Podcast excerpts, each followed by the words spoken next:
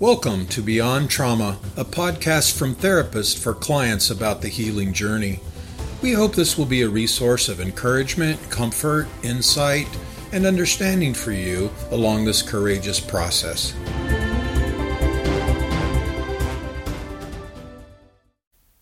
Welcome back to Beyond Trauma Podcast, a guide for your healing journey.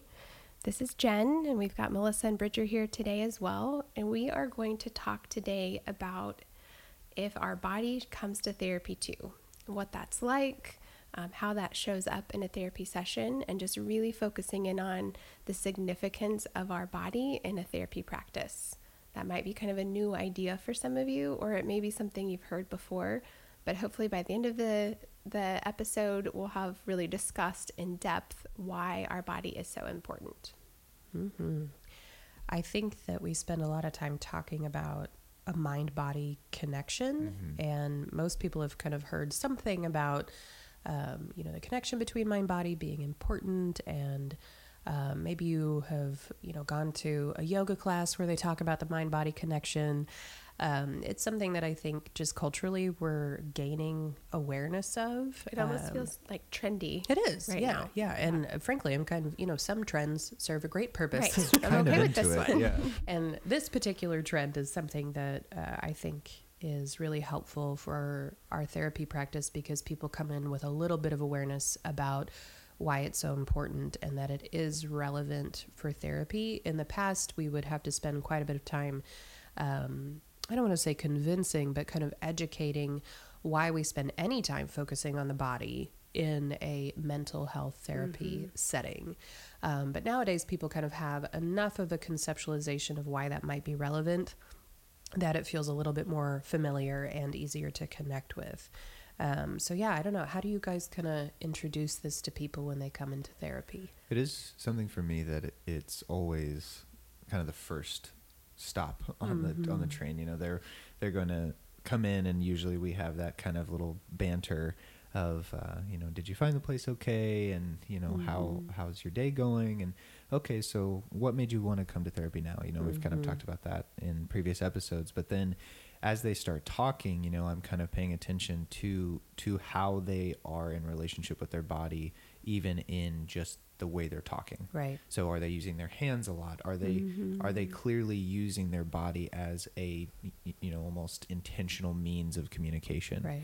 And that to me gives me an indication of, okay, so they're, they're kind of in an aware connection with their mind and body. And as they start to um, tell their story, are they referencing anything in their body? Are mm-hmm. they, um, or are they all just kind of sitting up in that shiny prefrontal cortex mm-hmm. that we talk a lot about. So mm-hmm. to me, it is one of the first things I try to get into the conversation of, you know, your, your mind isn't the only thing that's talking right now. Or mm-hmm. I might say something like, uh, just start with saying the mind is in- interconnected with the body. You know, mm-hmm. we're not just a mind on a stick. Sometimes mm-hmm. brain on a stick gets a lot of people of like, okay, I see what you're saying. Right. you know, right. Some of our culture just says we're just brains walking into rooms. Yeah. But yeah. we are this integrated nervous system that has um, so many different afferent and efferent neurons, you know, mm-hmm. back and forth between um, the outside and the inside. And throughout our, our development, that is such an important thing to give reference to, because that connection is being shaped by our mm-hmm. experiences mm-hmm. and especially in trauma. Yeah. So I want to go back to a phrase that you use that I think a lot of people might uh, feel like is new to them, that idea of afferent and efferent. Yeah. Um, and I think that's really relevant in therapy, because most of us are used to thinking about our brain directing our body. Right. And, uh, you know, that is true. That's the, the efferent. Um, but the afferent means that our body is always sending signals back to our brain. Yes. It is the biggest source of information that our brain has.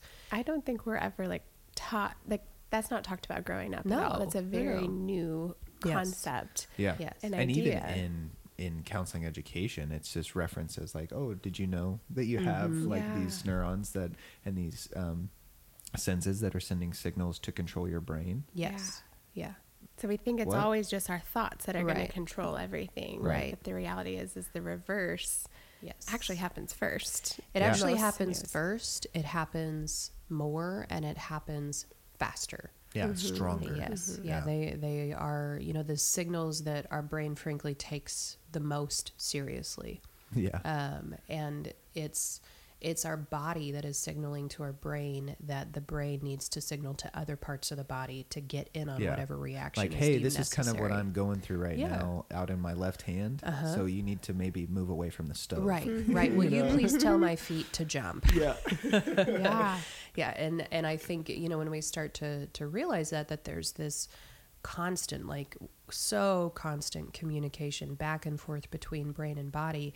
And it's not one being in charge of the other. It is meant to be this beautiful synchronous relationship um, where there's, you know, it's symbiotic. They're working together constantly, referencing each other constantly to make the best decisions, mm-hmm. always for the purpose of our survival. Mm-hmm.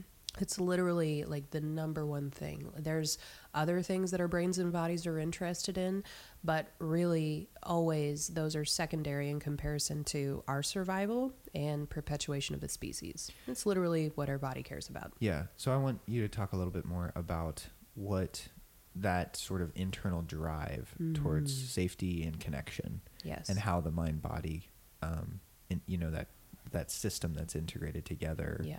really kind of that's its only only objective, right, is to have safety and connection. Right. Well, I think one of the relevant bits is that that feels kind of confusing at the beginning, because the things that we're used to talking to each other about, yeah. the the stories that we're used to telling, the kinds of things that we feel concerned about, um, cognitively, we don't actually spend a lot of time talking about, do I feel safe here? Mm-hmm. Yeah. Do I feel safe with this person? Does my body like being around this person? Not even just, do I think I'm safe? Yeah. yeah. But yeah. actually, feel does my body safe. sense right. safety? Right. Yeah. And uh, I don't think I've ever, I mean, to the point of teaching, like your children, I yeah. don't think I've ever been asked that of, do you feel safe here? Yeah. yeah. In fact, we always say the opposite. Like yeah. a, a kid you're will okay. show mm-hmm. fear. You're fine. You're okay. Fine. You're There's okay. nothing not to be afraid bark. of. Yeah. The, the dog's yeah. not going to bite you. Like, yeah. you're okay. You're fine. Yeah. Don't yeah. be afraid. Yeah. We sort of, we discount, um, how, yeah, just how powerful that need for safety is. Yeah. Yeah. And in that discounting, we disconnect them yes. from yes. their brain body. Don't yeah. listen to my body. Right. Because my, when my your body sends a sense okay. of fear. That's right. Yeah. Discount it. Shut it down. And we sort of set ourselves up for this idea that if I cannot rationally yeah. and logically explain to myself my discomfort or why I feel the way I feel, yeah. then I cannot and should not take it seriously. Yeah. If you can't explain it, that's right. It doesn't exist. And so you guys can probably start to uh, feel and imagine how relevant this is for healing from trauma. Yeah. Because everything. It's everything. That's right. Because that, that disconnect that we experience between our brain and our body, when there is a real threat that we encounter and we have to try to make sense of that after the fact, it is so disconnecting and disintegrating to our mind and our body, especially if we have people around us that discount and disconnect us from mm-hmm. that experience, that yeah. tell us that we're overreacting, that it, that it wasn't that big of a deal, that we should be over it by now. If we got any of those messages, which unfortunately most of us do, it's this constant rejection of what my body is feeling. And so when people are coming into therapy, a big part of what we do is remind them that we want their body to show up too. Mm-hmm. Like, we literally want to be engaging with the body as much as we're engaging with the logical brain in if therapy, not mm-hmm. if not even more. Yeah, that's yeah. the point I was just going to say. Of that's one of the things that I've gotten in reflection from the clients and patients that I work with is is that this is different because it seems like I'm paying attention to something that no one else has. Right. Mm-hmm. Of yeah. I'm I'm getting their their body to come into the room. Yeah, to really show up, mm-hmm. to be felt, to, to give be it welcomed. language, to yes. give it acknowledgement, yes. to give it, you know, mm-hmm. to give it place mm-hmm. here in the room. Yeah. Yeah, yeah. And so f- so few of the people that I work with have ever been afforded that. Yeah. They've never had the safety That's to right. come with that, because it's usually not organized and pretty and structured. Like, it comes in very messy because that's what's yeah. happening inside yeah. after trauma. Yeah. So it comes in anxious or mm-hmm. fearful or reactive mm-hmm. and welcoming those presentations because they're not filtered and minimized from the logical brain that says, I shouldn't feel that way. Yeah, it's almost like, and this, I've never said it this way before, but it just came to my mind. It is almost like two people walk into the room mm-hmm. when one body just entered. Like, yeah. you know, when I see somebody come into the room, it is almost like a controlled mother and her crazy child. Like, okay, here's the mom who's just like, yeah, showing up for the appointment. Uh-huh. But then the child just like, wow, yeah, yeah, just yes, going crazy. Yes. And there is that disconnect between the brain and body in many people as they come in of, well, here's what I know I need to say and how I need to be right. and what I can and can't do. But my body's just like, like right. just breathing heavily and just like ready to. Anxious, yeah, afraid, afraid, depressed, fearful, shut down. Ready to mobilize yes, or yes. just shut down. Yes. Yeah. Well, and I, I think that so much of what people expect in therapy is to be taught how to manage their body better. Yeah. Right? Mm-hmm. How to... Uh, stay in control of yeah. whatever their body is feeling or managing. Can you just help me get it. This thing under yeah, control? Yeah, like I'm anxious. I feel anxious. I don't want to feel anxious. How do we get my body to quit feeling anxious? And of course, that's a reasonable goal. And we have the same one, except our understanding of how we get to that point is not by managing what the body is doing. Or it's, silencing yeah, it. Yeah, or silencing mm-hmm. it, controlling it, disconnecting from it. In fact, it's to really lean in and engage with what is showing up in the body, to allow the body to release, to actually be able to move through, process, let go of. And the way that we do that is by feeling it fully. And trauma therapy has a lot to do with creating a safe enough environment where our body can feel fully the impact of what it's been through so that it can then release it yeah. from the body. If we take that example of the mother coming in with her child, uh-huh. if that mother's strategy with that kid is stop, sit down, right. quit acting this way. Right. You know, or like, to literally like hold them still. Right. right. Or just totally restraint. Ignore them. Yes. Yeah, or they were, yes. Yes. The child's behaviors will get bigger yes. and bigger yeah. and intense. Yeah. Versus if she leans in and holds right. that child, yes, yeah. engages that child, yeah. looks them in the eyes. Yeah. There's then is when that starts to settle. So if we connect that to our symptoms, the anxiety will continue to grow, yes, and get louder. The fear will get bigger, yeah, unless we create a space for it to just exist. Mm-hmm. The more we try to silence it yeah. and capture it into a box and push it away, the bigger it's going to get yeah. because yeah. it's not being. Scene. So we've talked about it kind of just in general terms of what might present mm-hmm. in the room. And I know that for listeners now, there's kind of like a sweeping of like, oh yeah, that's kind of, it's kind of reminding me of how I feel sometimes when right. I go into rooms, especially right. when the attention is on me. Yeah. And I do want to give comfort to that. I also want to start bringing us into the conversation of what trauma actually does mm-hmm. to this connection. Mm-hmm. between the brain and body. Mm-hmm. I think that there's no way to talk about that without talking about that trauma um, also disconnects us from other people. Yeah. And for for human beings, because we are mammals, first and foremost, we experience safety best and maybe only in true connection, safe connection with other people. And because the most traumatizing trauma has to do with relational rupture, mm. uh, things like betrayal, violence, all of that. And it's usually at the hands of another human being. One of the things that helps us understand this is that when we look at, you know, traumatizing events, things that are not connected to other humans, like natural disasters, while they are traumatizing, people recover much yeah. faster and much better. Mm-hmm. Not versus, to be insensitive, it's, but it's no, easier to no, clean up yeah. in a lot of ways. Yeah. yeah. Um, and, uh, you know, traumas that have that connection to a betrayal from another human being yeah. are so much harder to, to work through and move through. And the closer the relationship, the harder it gets. If mm-hmm. I was hurt by a stranger, that is easier to navigate than if it was my mother, my father, my brother, my sister, yes. because the closer that relationship is, the deeper that sense of betrayal and loss yes. of trust and safety is. Well, and even in, you know, let's say it is the loss of a loved one, the right. type of losing that yes. it is, if it's to an accident, but then if it's to themselves, if right. it's to suicide, that's yeah. a totally different mm-hmm. type yes. of loss. Mm-hmm. Yes. Yeah. And all of that goes clear back to an evolutionary yes. place uh-huh. as to why is it that relationships are more traumatic to yeah. lose, or yeah. that type of hurt. And even why they matter so much. Mm-hmm. Yes. Yeah. Mm-hmm. That, that the initial need for relationship is survival. Yes. Yeah. That that is a, the strategy for survival. If you even think about like a small infant entering into the world, completely helpless. Yeah, totally vulnerable. The relationship mm-hmm. exists purely for the survival of that. Right. That right. being. Yes. And so when a relationship is compromised, our bodies register it as a life threat, threat to life. Yes. Yes. Yes, life threat. It is the most dangerous thing that we experience. Mm-hmm. And isolation. Yeah. And I think that that's one of the things that can be really um, comforting and surprising when we first start learning about why things are so traumatic and why mm-hmm. we've reacted the way that we have. It's not just that I am hurt that this person did this hard thing to me. It's that my body registered it as a life threat. Yes.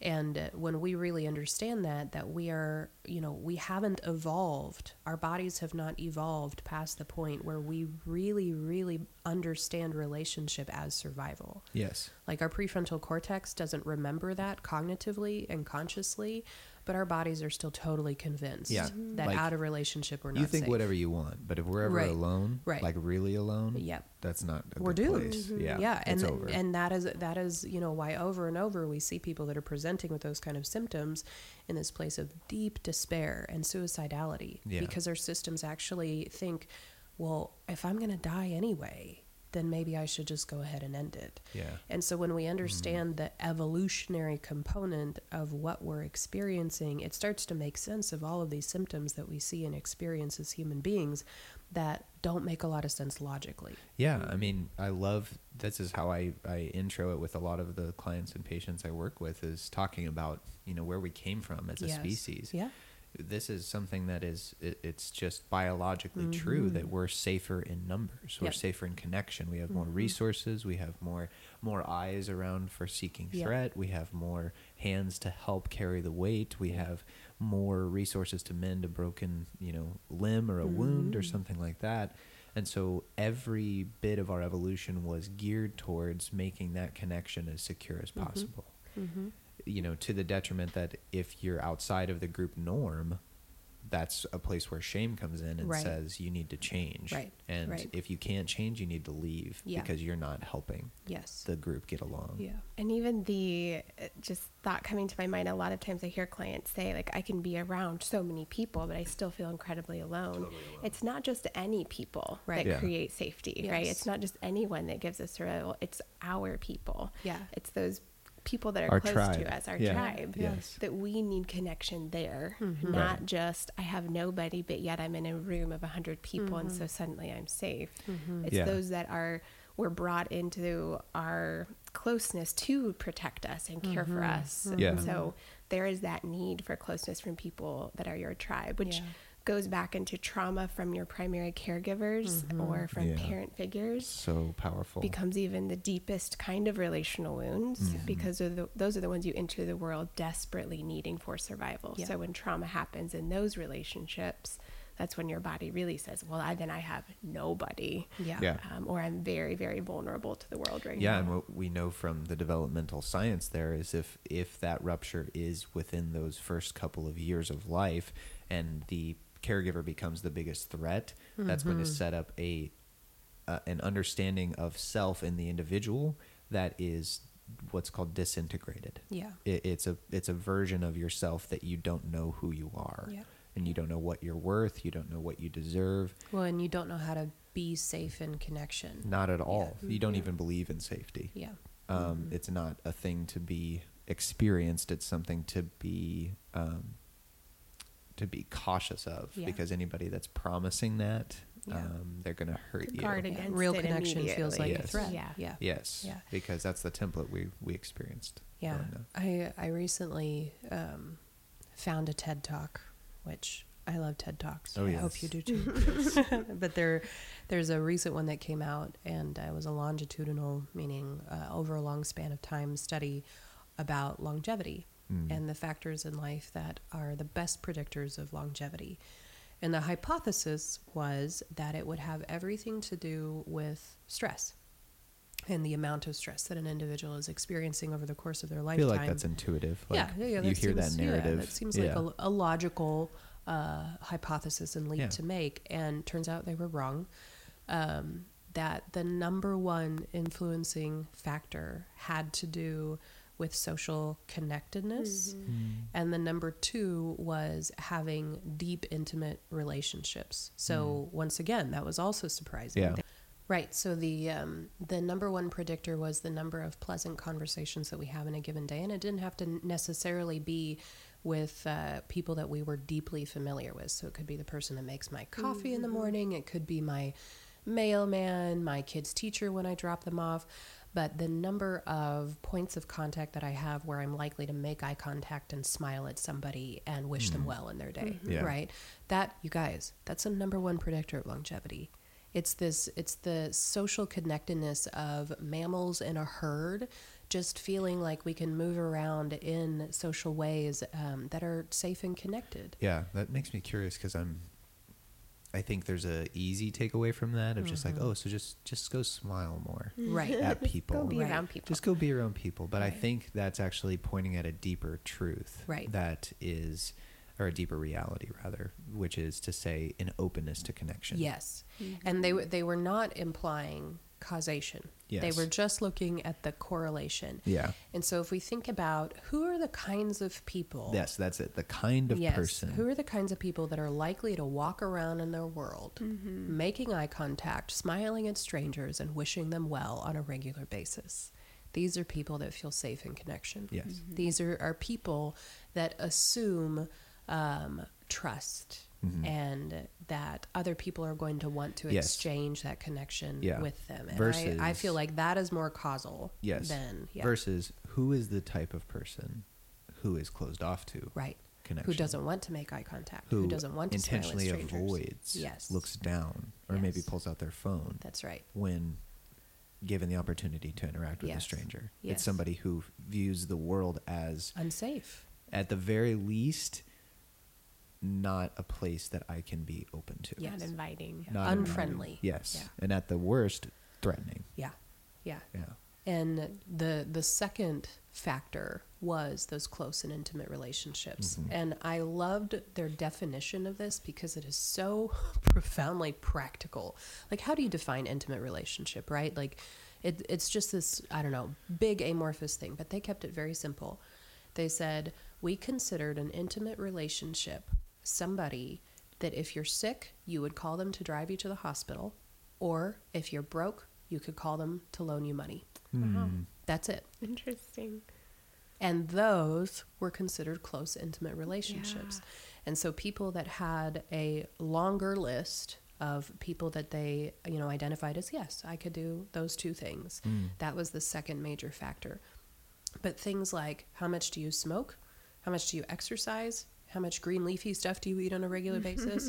Way down the list, like seven, eight, nine, hmm. right? The two top ones had everything to do with social connectedness and that feeling of safety that, um, you know, relationship is a, a pleasant and friendly thing yeah. in my world. And I think that has wow. everything to do with what That's we're talking beautiful. About, that it's not, it's not just that by having these relationships, it does something for us um, mentally. There's something physiologically and yes. biologically, medically going on where we live longer when we have these kinds of connections. And so in therapy, that is a huge part of why we're constantly attending to what is the body's experience of this connection, because we have to give the body an opportunity to learn that, that there is safety in connection. Mm-hmm. I think this kind of brings us into when you're in an actual session, mm-hmm. how do you begin to integrate the body or bring in awareness? And I think there's this mutual role between the client themselves and the therapist. And both participants are um, holding the body to the same value and, and are um, working with that. So finding a therapist that is really open to exploring that aspect of trauma and mental health, I think, is really important. And then for yourself, being able to say, how do I tune into my body and look um, at my body and consider, what am I feeling right now? Mm-hmm. How's my posture being held right now? Where am I holding tension and stress right now? Mm-hmm. do I feel safe here? Heart rate yeah. at right now, and yeah. all of those indicating, yeah, am I am I safe? Mm-hmm. Am I feeling connected? Um, so listening to those things and not just ignoring or writing them off, but mm-hmm. recognizing them as really significant information, mm-hmm. and that those are as important as the thoughts that you're having. Yes, maybe yeah. even more important that's than the, the thoughts you're having. That's the shift that I think our practice really represents. That is quite challenging yeah. to the field of psychotherapy in general, um, especially here in the Midwest, it seems, right. because we're saying that what you just said was that the feelings that you have and the sensations and the, the messages you get from inside mm-hmm. are more important than the thoughts that you have, which is very challenging mm-hmm. to um, a lot of our culture. Mm-hmm. Um, and it requires a sense of patience and openness to connection with yourself. Right. Yeah. That, which is scary. Yes, it is. Yeah. Especially, I, I always use this analogy of the backdraft mm-hmm. idea. When a building is on fire and the doors are closed, it's it, the fire is inside, but the second that that door gets opened, mm-hmm. it explodes. Right. And that's exactly what the human heart seems yeah. to be like when we're in connection with it, or, or when we're disconnected from it for so long and we start to poke at it. Yes. You get the crack in the door and then just boom, yeah. just blows up. Yeah. And there there is that um, that need for being careful about how we go about that and really attending to that and creating as much safety as possible. Yeah. And uh, at least in our practice, we spend a lot of time at the beginning of a therapeutic relationship of trying to get enough safety so that we can open that door together yeah. and manage whatever comes flying out of there. Mm-hmm. Yeah. And that takes a tremendous amount of trust and a tremendous amount of safety. Um, and we ease into that. There's not this expectation that, okay, you just have to trust me now. In yeah. fact, we don't recommend that. Right. Like mm. letting the body take its time mm. to really acclimate and learn what uh, slowly building trust um, over time. What what does that really feel like? That's a huge part of the therapeutic relationship, especially mm. at the beginning.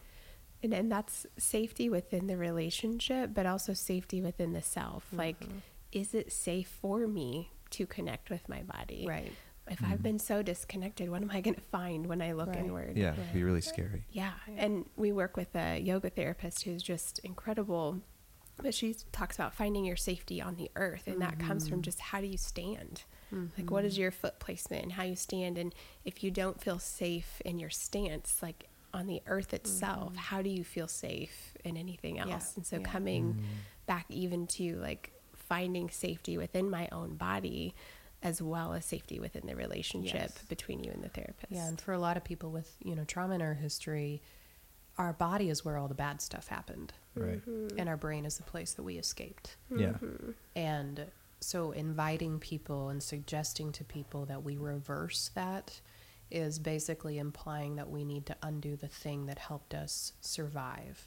And we have deep respect for what that means, and which is why we spend so much time uh, going slow at the beginning and really making sure that there are other ways of being safe um, and not pushing ourselves over a cliff that we're not ready yeah. mm. uh, for. And I think that, you know, so if you're in that boat where you're thinking, uh, no, thank you, this is where I have stored all of the bad things, um, we get that. And we're really, really mindful when we're approaching the body.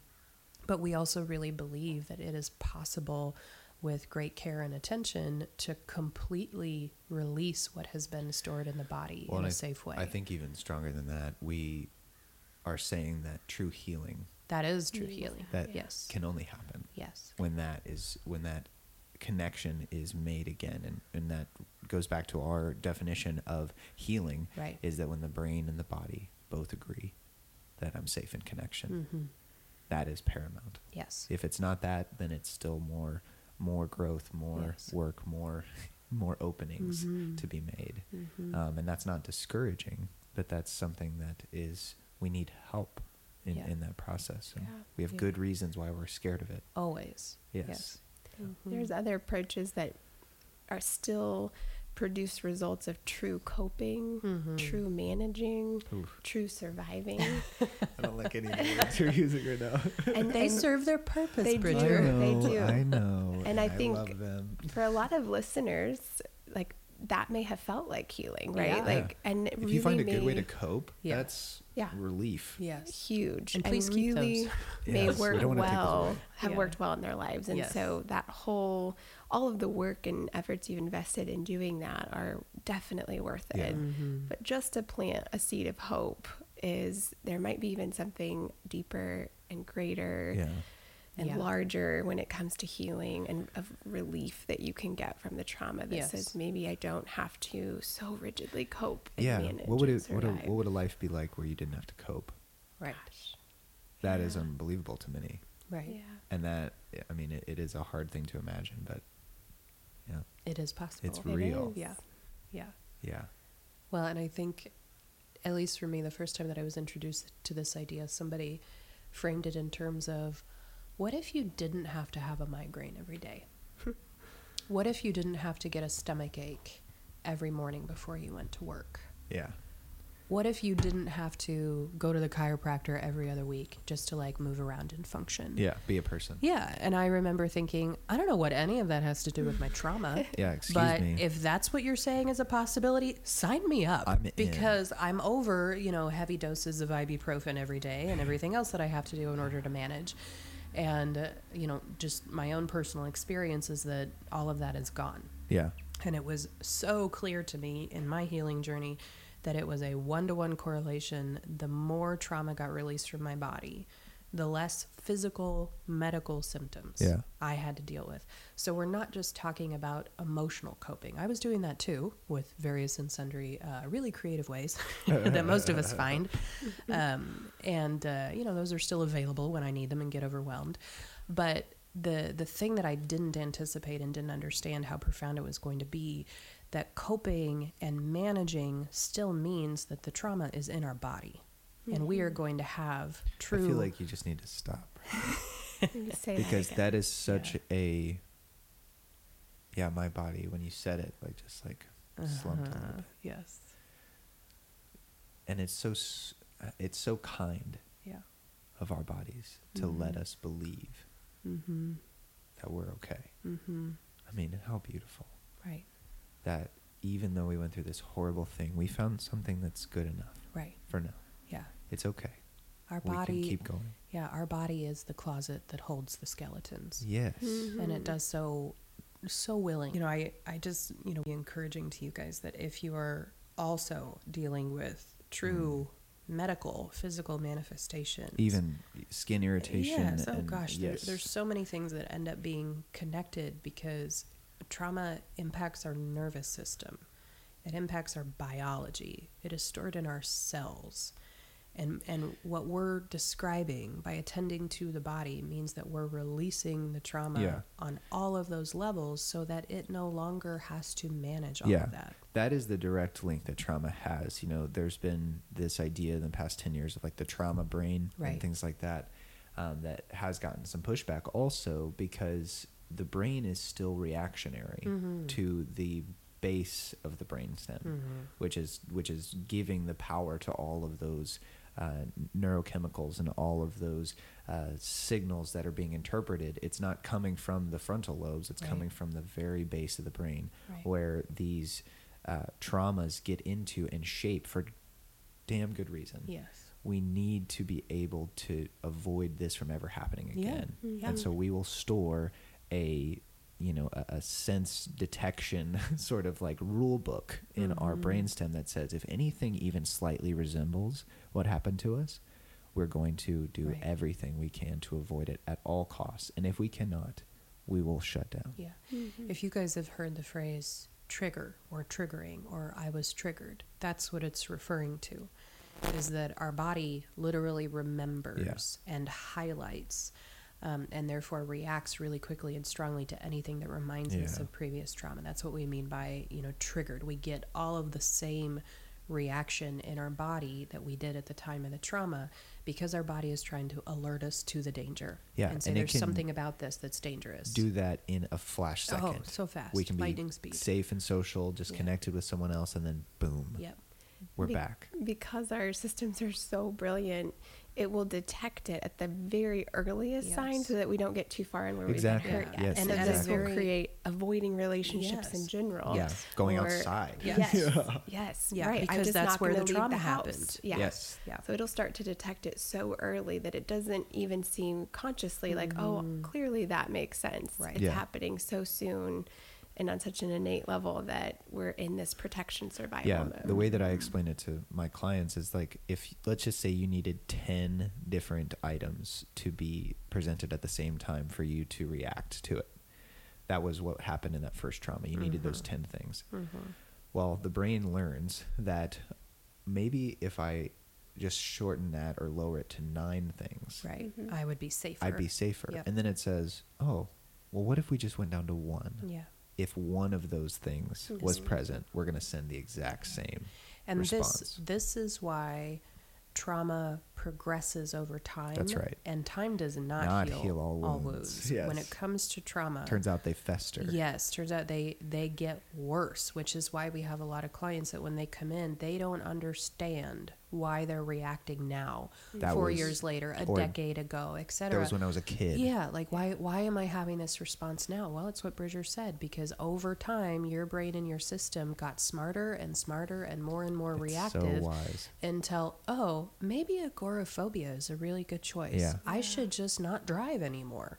I should just stay away from all people. I should just be anxious anytime I'm out of the house. Maybe yeah. I can go out of the house, but I have to be on guard one hundred percent yes. of the time. Yeah.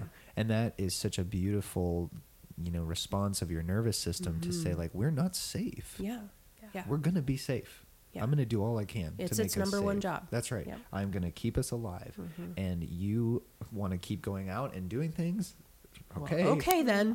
I'm gonna. I'm also working on an argument to keep that from ever happening right. again. By the way, but I really am gonna keep you aware of everything yes. in yeah. your surroundings. If you will leave the house, I will give you a large dose of cortisol exactly. and adrenaline yes. and make you really nervous so that you pay attention exactly. to what's going on. Every yeah. detail. Yeah. You can't miss anything because the last time you did miss something, something mm-hmm. horrible happened. Yeah. And that's the thing about repeated traumas or multiple. Yes. Like where yes. if we have one, let's say you have those ten factors that your body is watching out for. If something happens that meets, say, eight of those factors, yes. now we're going to go down to, we only need five yep, before, exactly. and then another thing happens. Yes. So as a kid, if you are in a traumatic environment that you have no control over, yeah. and these things are repetitively happening, mm-hmm. something, you know, well, and there's just happening. More and more factors. Yes. Right? Yes. If I have one trauma, all I have to worry about is the factors that are associated with that one that event. One.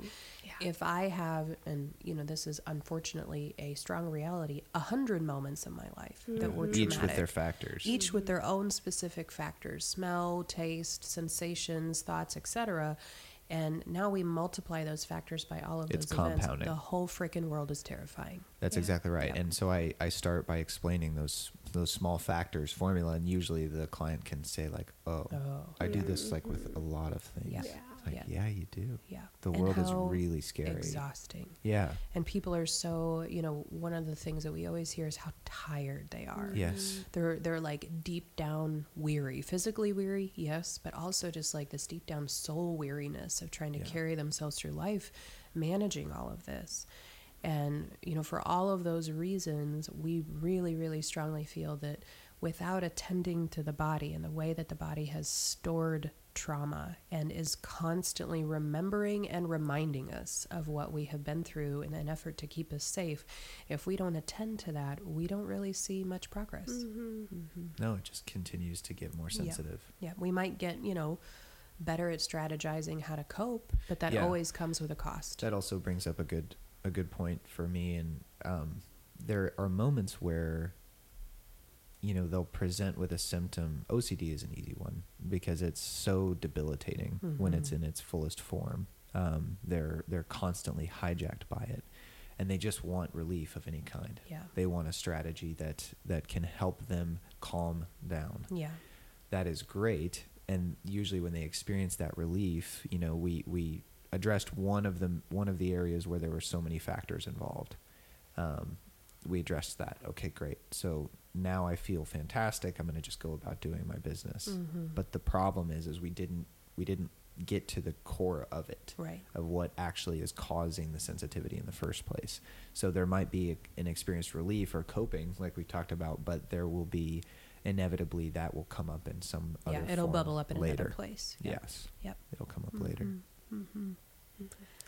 So kind of just in summary is all of this, not even in summary, but in closing with all this information, if this is something that really speaks to you, that you're really interested in, but asking like, how do I start to even become familiar with my body? How do yeah. I even begin that relationship? Um, therapy, it's a great place to do that mm. with the right therapist. Mm-hmm. um, we also have a resource that I would encourage you guys to check out. It's called the Mental Health First Aid Kit. And this is something that we've put together. It's a course that you can take that walks through several different guided exercises that are very mind-body focused and um, really highlights that connection. Some of them are more educational, some are more meditative, experiential, but there's some type of teaching and experiential component throughout. Um, there's videos, there's audio recordings, there's worksheets available. Um, you can find that at our website at w w w dot beyond healing center dot com. And once you get to the website, you would click on the courses tab. And as you scroll down, there will be a box that says Mental Health First Aid Kit. So once you get in there, check it out. There's a few different packages available. You can buy access just for yourself. Um, you can buy it in packages if you know of anybody that could benefit from um, some guided work on how to get connected with your body. Mm-hmm. So check that out, and hopefully you guys will find that um, as a as a help or assistance to you, whether you are considering therapy or you've already started it. Mm-hmm. Yeah, another option. Um, I don't think we've talked about this yet on this podcast, but uh, Bridger and Jed and I at Beyond Healing Center, we actually do uh, retreats, mm. and we do that in you know multiple day settings, because sometimes finding uh, the right therapist in your area can be a challenge. And we also have people that you know they have found a good therapist and they're making a lot of progress, but they want to take some dedicated time to really uh, do that deeper work. Yeah, with some amazing resources. Yes, yeah. And it's um, you know a, a wraparound multi-day experience um, that includes uh, a few hours of therapy every single day, but also uh, work with a yoga therapist if you choose that, work with a trauma-informed massage therapist. We have um, equine therapy, art therapy, all kinds of body-based, nervous system-focused yeah. uh, therapies that really bring all of this together that we're talking about. Just a healing yes. soup. Oh, God. It's just, yes. to, just to spend time in. Yes, to just be, you know, like to immerse your body in a safe, held, uh, therapeutic environment for yeah. a few days. Um, and, you know, if, if you don't have a therapist, it's a way of um, getting a bunch of work done in a really short amount of time in a supported way. If you are working with a therapist, um, it's a way of expediting what you're doing and really uh, getting to the root of something and having those wraparound services to make sure that your body is along for the healing journey with you. Mm. Um, so if you're interested in that, once again, you can also go to our website, beyond healing center dot com. And we have a P D F there that has a bunch of details about what that includes. The food is amazing because that's important yes. for your body too. Oh, yes. It needs to feel safe with its food. Very important. Um, and so you can read there more in detail about what that that could include. And if you have questions, please reach out to us. We have somebody that specializes in um, communicating to answer questions and go over the details with you to help you make a, an informed decision about whether that's a good fit for you. Mm-hmm. Melissa, really quick before we close, will you share the um, source of that TED Talk that you were talking about in case anybody wants to go back and listen to that? Yes, actually, um, because I'm afraid that I won't get it right by memory, we're going to put it in the show notes with a link so that you can just click on it and go straight there, because you know how it is when you're you know watching random things at two a.m. when you have insomnia sometimes. I may not exactly remember the title, but um, yeah, we will put that in the show notes so that you guys can uh, watch it and listen, because there was a lot of really interesting information in there. Very cool. Okay. Thank All you right. guys for listening in, and we'll look forward to hearing any comments or questions that you may have. If you want to reach out to us via email, on our website, or through our social media. Mm-hmm. Safe journeys, everyone. Thank you for listening to this episode of Beyond Trauma, a psychotherapy podcast from therapists for clients about the journey of trauma recovery. While resources like this can be helpful, they should never take the place of or be used as therapy. We encourage you to find a trauma-informed therapist in your area to be your guide in this healing journey. Take a minute to subscribe to this podcast on iTunes or Spotify, and we would appreciate it if you could leave us a review. You can connect with us on Facebook, Instagram, and Patreon at beyond trauma podcast dot com. Thanks again for tuning in.